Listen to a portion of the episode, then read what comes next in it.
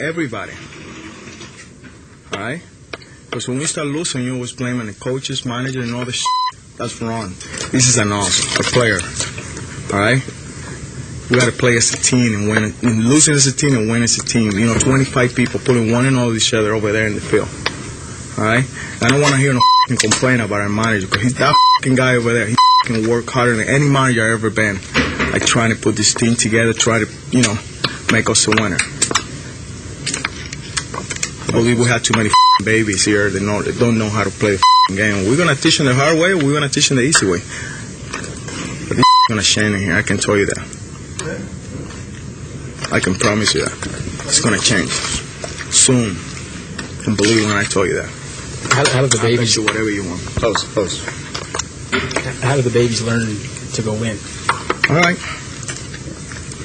You find out how we're gonna learn to win games here. That's all I can tell you.